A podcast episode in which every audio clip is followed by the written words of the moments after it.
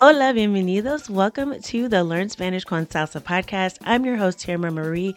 Before we get started with this episode, I have a quick question for you.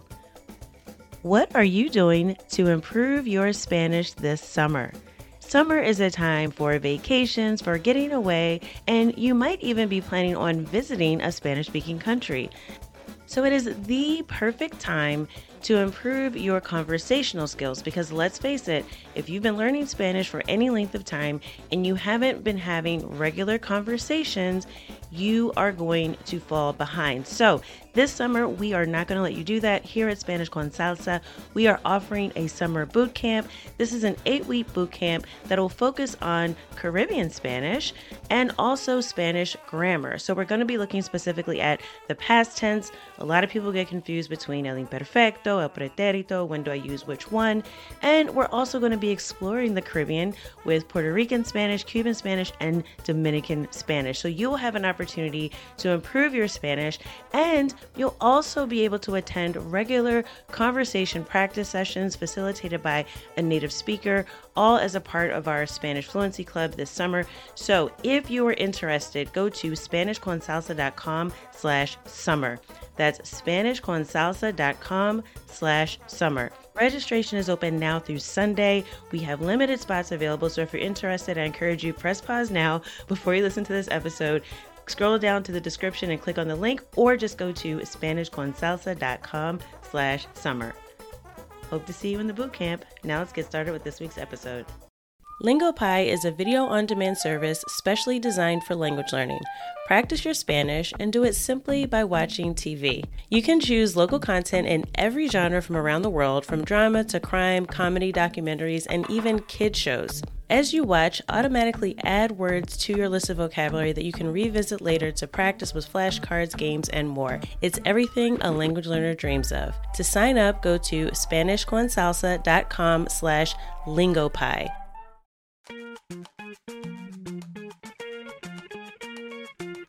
Bienvenidos. Welcome to the Learn Spanish con Salsa podcast, the show for Spanish learners that love music, travel, and culture. Close your grammar textbooks, shut down the language apps, and open your ears to how Spanish is spoken in the real world. Let us show you how to go from beginner to bilingual. Here is your host, certified language coach, Tamara Marie. Hola a todos, felices fiestas. Bienvenidos al episodio 160. Welcome to episode 160 of the Learn Spanish con Salsa podcast if you can believe it, this is the last episode of the year. And I wanted to take this time to reflect on just how crazy of a year this has been. So, if you started 2022 and you were like, you know, this is going to be the year I get fluent in Spanish, and you're now looking back on the year and going, oh my gosh, I did not reach my goal. Um, I thought it would be a good time to explain in this episode some of the reasons why you are not fluent in Spanish yet. And I say yet because my hope is that listening to uh, this podcast and other resources that you'll be able to get to your goal of conversational Spanish fluency, which is really what we want, right? We don't want to be able to read the dictionary from beginning to end and understand every word. We want to be able to connect with real people and have real conversations and have those conversations feel as natural and fluid as they do in our native language, which for most of you listening is going to be English. So, I want to talk about five reasons that you're not yet fluent in Spanish because I think it will help inform you as you begin to plan out your goals for 2023. Maybe you're thinking of traveling next year. Maybe you have some destinations in Latin America or, or even in Spain, uh, places that you like to visit. And that can be a really good motivation to get you started. So that brings me to my first reason that you're not fluent in Spanish. Um, and actually, before I give you that first reason, I do want to let you know I did mention uh, before that we will be making some changes in 2023, really exciting changes for the Spanish Fluency Club. Um, and I will be talking about that in next week's episode. So definitely stay tuned for that. Um, and if you're not in our Facebook group, also make sure you join uh, learnspanishconsalsa.com slash Facebook because I'll also be giving a lot more details in there. But stay tuned to the podcast. Super excited uh, to announce some of those changes for the upcoming year. Uh, in any case, let's go back to that first reason that you're not fluent in Spanish yet, because I think it's really important. And you might be thinking that this is not really um, a contributing factor, but I swear to you that most of our coaching clients that we come across that really want to become fluent in Spanish, we focus on this first because without this, even if you have a desire right now to learn, improve your Spanish, without this thing, you really are not going to do what it takes to get there. And that is having a real reason to become fluent. If you don't have a real reason or a big enough why, then it is very easy for your goal of learning Spanish to fall by the wayside when other priorities in life take over. For example, if you start out with the reason that, oh, I just like to learn languages, it would be really cool to learn Spanish. Yeah, if nothing else comes up and things go perfectly in your day, your month, your week, your year, then sure, you'll make a lot of progress. But if you're just sort of curious about the language or it'd be kind of cool or kind of fun to learn it, you probably are in a position right now where you're not fluent yet because you really don't have a real reason. So, some ways to, to really tap into that are things that I already mentioned, right? Like maybe there is a country that you would like to visit and you have a date on the calendar for a trip that you're going to take. So then you have some some motivation to really uh, get going, right? Or maybe there are family members that you would like to be able to talk to. So I, I know I've come across many friends and even a lot of people in our community here at Spanish con Salsa who actually are Latino or Latina and do not speak the language fluently, and it can be a real source of of shame, which I, I will be clear, I don't think that it should be, but it can really you know, people will, will challenge you on that if they find out that, you know, you come from a Spanish speaking country or your family does and you're not fluent in the language, you can really start to feel like, wow, I really would like to be able to go home, you know, and speak to people um, and really connect with them, right? So that can definitely be a real reason, and it actually is a driving motivation. Uh, you can also say, well, you know, I really would like to retire one day in uh, Costa Rica, for example, or, or in Puerto Rico, and you want to buy a house there and you want to travel there in the summer, then that's a more real reason, right, to actually buckle down and take it seriously because you know that this is where you want to be. And if you're going to get there, it'll be a lot easier for you if you were able to speak the language. So, having a real reason is very important. So, I always start out all of our coaching clients with and anyone who joins our community with what is your why? What is the real reason that you're learning? Because if you don't have that and there's not some deeper connection and even better, an emotional connection to wanting to learn the language, then the chances that you're going to push through when it gets too hard are really slim to none. The second reason that you're probably not fluent yet is because you are a perfectionist, or like I like to refer to myself as a recovering perfectionist. so, this is a person who wants to just get everything right, 100% correct, before moving on to the next thing. And this is a real impediment to fluency because to become fluent in a language, inevitably, you are going to have to make mistakes. You are going to look foolish sometimes. You are not always going to know what to say, and you will not always have it figured out. And if you're a person that tends to want to have everything perfect, this can be a real impediment to your progress because you're going to take 10 times as long to learn something because you're going to think number one that you have to do it better than everyone else or at least up to your high standards and number two by the time you get to that point those things you'll figure out aren't really super important or there could have been 20 other things that you learned in the meantime so you have to learn how to sacrifice the great for the good enough right perfection does not exist but progress is definitely something to pursue that was a lot of peas but i think you know what i mean the third reason that you're not fluent in Spanish yet is because you have not set a realistic goal.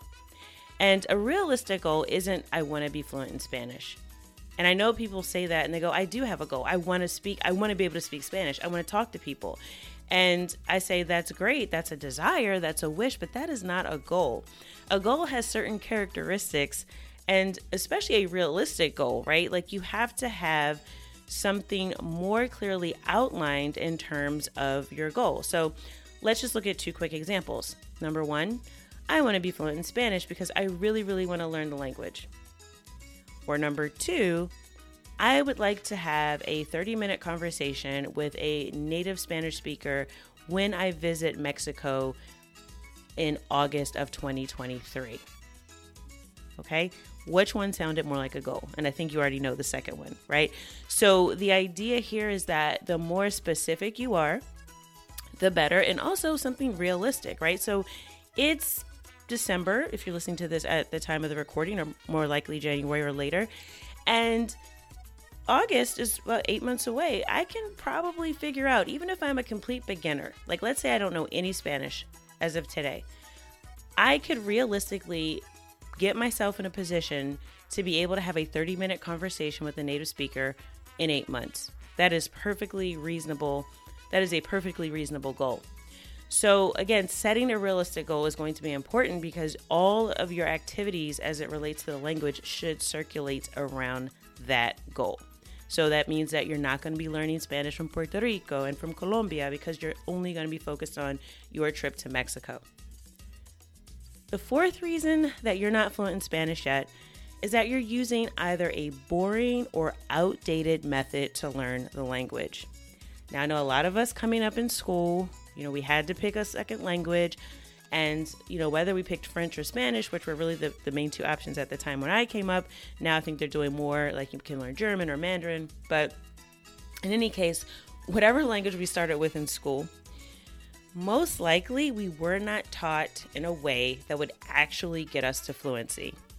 I actually joke about this. I say that, you know, I feel like language classes in school um, sort of in a traditional school or, or classroom environment are actually more like language appreciation classes than they are language learning classes.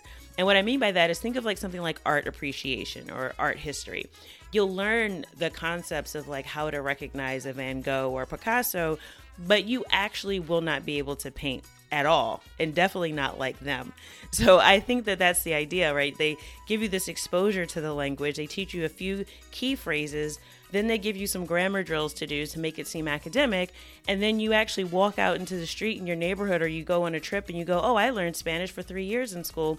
And someone starts talking to you and you're like, Oh, I uh, uh see, yeah, no, uh, uh, hablas despacio, uh, no sé. Like you just have no idea how to interact.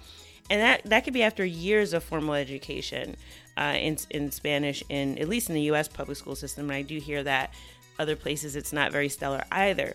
So, if you're using a boring or outdated method to learn the language, the chances are you are not going to get to fluency.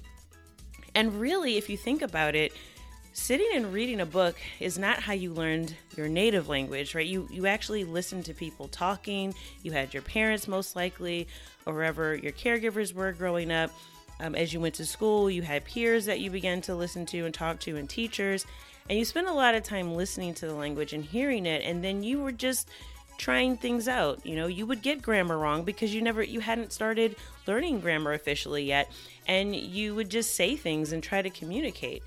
But a lot of the methods that we attack as adults are things that are very much vocabulary focused or uh, you know grammar focused and and not really communicative in nature and a lot of them are just boring and i'll be honest with you um, as a as a person with ADHD, which you know I actually do think I'm going to talk about that in, a, in an episode and talk specifically about language learning for people who are not neurotypical, uh, because I think that is one of the reasons why I gravitated toward learning the language with music because that worked for me because of this very reason, right? That boring things just inherently don't work.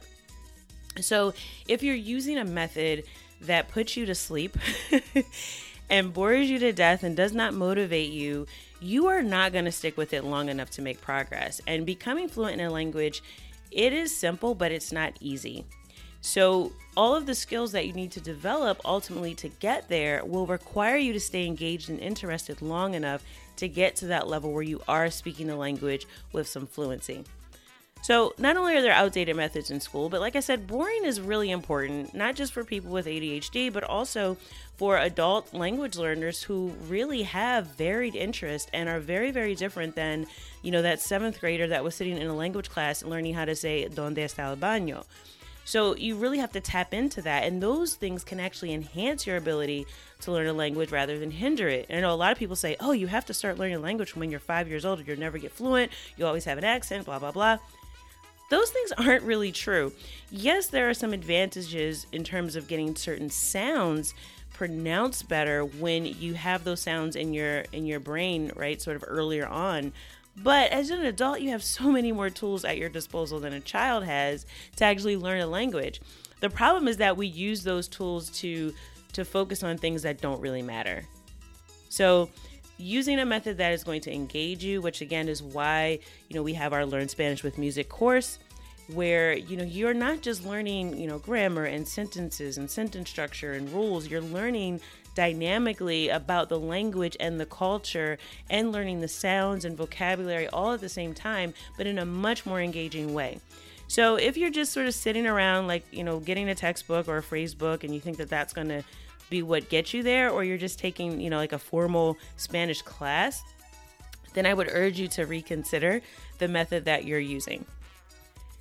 And the last reason that you are not fluent in Spanish yet is going to seem counterintuitive, but I I'm telling you as someone who has learned Spanish and also Portuguese, I started learning Arabic as well. Haven't gotten too far with that one.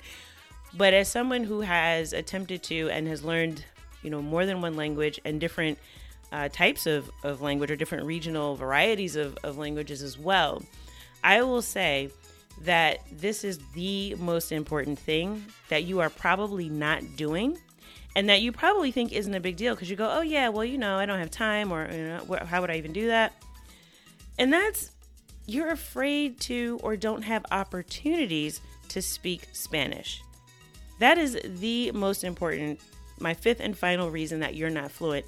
And I know what you're going to say, right? I, I hear all the time. People tell me, look, Tamara, I don't have anyone to speak to in Spanish. I don't have anyone to practice with. There's no one in my community. There's no no one where I live. Um, you know, all these sort of things that people say. But the fact of the matter is, in 2022, now going on 2023, after we have all survived, you know, years of isolation and living on Zoom, and and before that, I think on Skype and, and other things, that we know it is very, very possible to connect with people even if they don't live in our neighborhood. If they don't live in our city, you know, we can find people to connect with. There's, you know, meetups, there's all types of ways that we can find to engage with and meet people that will allow us to practice speaking Spanish. So it's not that you don't have anyone to speak to. I would challenge you to say that you're actually afraid to speak. And it's more mainly because you think that you're going to say something wrong, someone's going to judge you, you're not going to understand what someone's saying to you, you're going to get lost, and you're going to look foolish. But the bottom line is that is the only way to get fluent. You have to start with what you know because if you don't speak, you're never going to get fluent. It's very, very simple. But the problem, I think, is that we rush into environments where it is way too intimidating. You know, you can't just go listen to the radio or go into a place where everyone speaks Spanish and you're the only English speaker and expect not to feel super intimidated because it's not a welcoming environment. You feel very inadequate and, and that's going to make it even harder for you to speak the Spanish you do know because all that anxiety is sort of building up and you're like, I don't even know what where to start with this and I'm, I'm completely lost, right? So instead of doing that, and instead of doing what another option we usually do, like we'll get very comfortable with a class or a teacher, someone who speaks very slowly, and we'll go, Oh, this is great. I understand this one person. I'm going to talk to them. And I'll use English when I need to, and I'm very comfortable in this learning environment. So, as long as I'm talking to this one particular tutor or I'm in this one class where I have other people I can speak English with, then I'm great. And the problem with both approaches is that one is too easy and one is too hard. And both of those will prevent you from making progress. So, you have to learn this balance of how to speak Spanish in environments where you will be challenged but you also will be comfortable. And that can be a difficult thing to find. And I think that's the real reason why people haven't got to fluency yet because they don't have that environment where they can practice sort of in like this safe space where it's like, okay, I can speak, I can push myself. I know I'm not going to be judged. I know I can make mistakes and I will learn through the process. So, because of that, that's one of the main things at Spanish con Salsa that we focus on. And it's why I want to invite you all, if you're listening to this and you're like, you know what? Tamara, you're right. I am not fluent yet. I didn't get there in 2022 because 2022 was a crazy year, even crazier than 2021, which was even crazier than 2020, which we keep thinking the years can't get crazier, and they always do, right? so there's never going to be the perfect year. There's never going to be the perfect time. The time is when you decide. So, something that our team wanted to do to really help give you a jump start to 2023 is to offer you that safe space to be able to practice the language, but also take off the training wheels of being just in a course or someplace that's very, very comfortable. We want to get you to actually using Spanish the way you would in the real world. So I invite you to join our 2023 Spanish Conversation Challenge all you have to do to sign up is go to SpanishConversationChallenge.com. It's a five day challenge that will give you activities every single day that will get you speaking Spanish. We also are giving away some prizes with this challenge. So I encourage you that if you want some additional resources to help you improve your Spanish throughout the year and you want to get a jump start on getting used to speaking the language in the new year, then check out our Spanish Conversation Challenge. Just go to SpanishConversationChallenge.com to sign up, and I'll be talking more about it um, in the next week or so. But we definitely will be starting that in January. So I encourage you to sign up if you feel like, look, I want to actually get to fluency. I'm going to stop playing games. This is the year. So to sign up, once again, go to SpanishConversationChallenge.com. And as always, I hope that something you heard in this episode of the podcast has helped you go one step closer from Spanish beginner to bilingual. Hasta la próxima.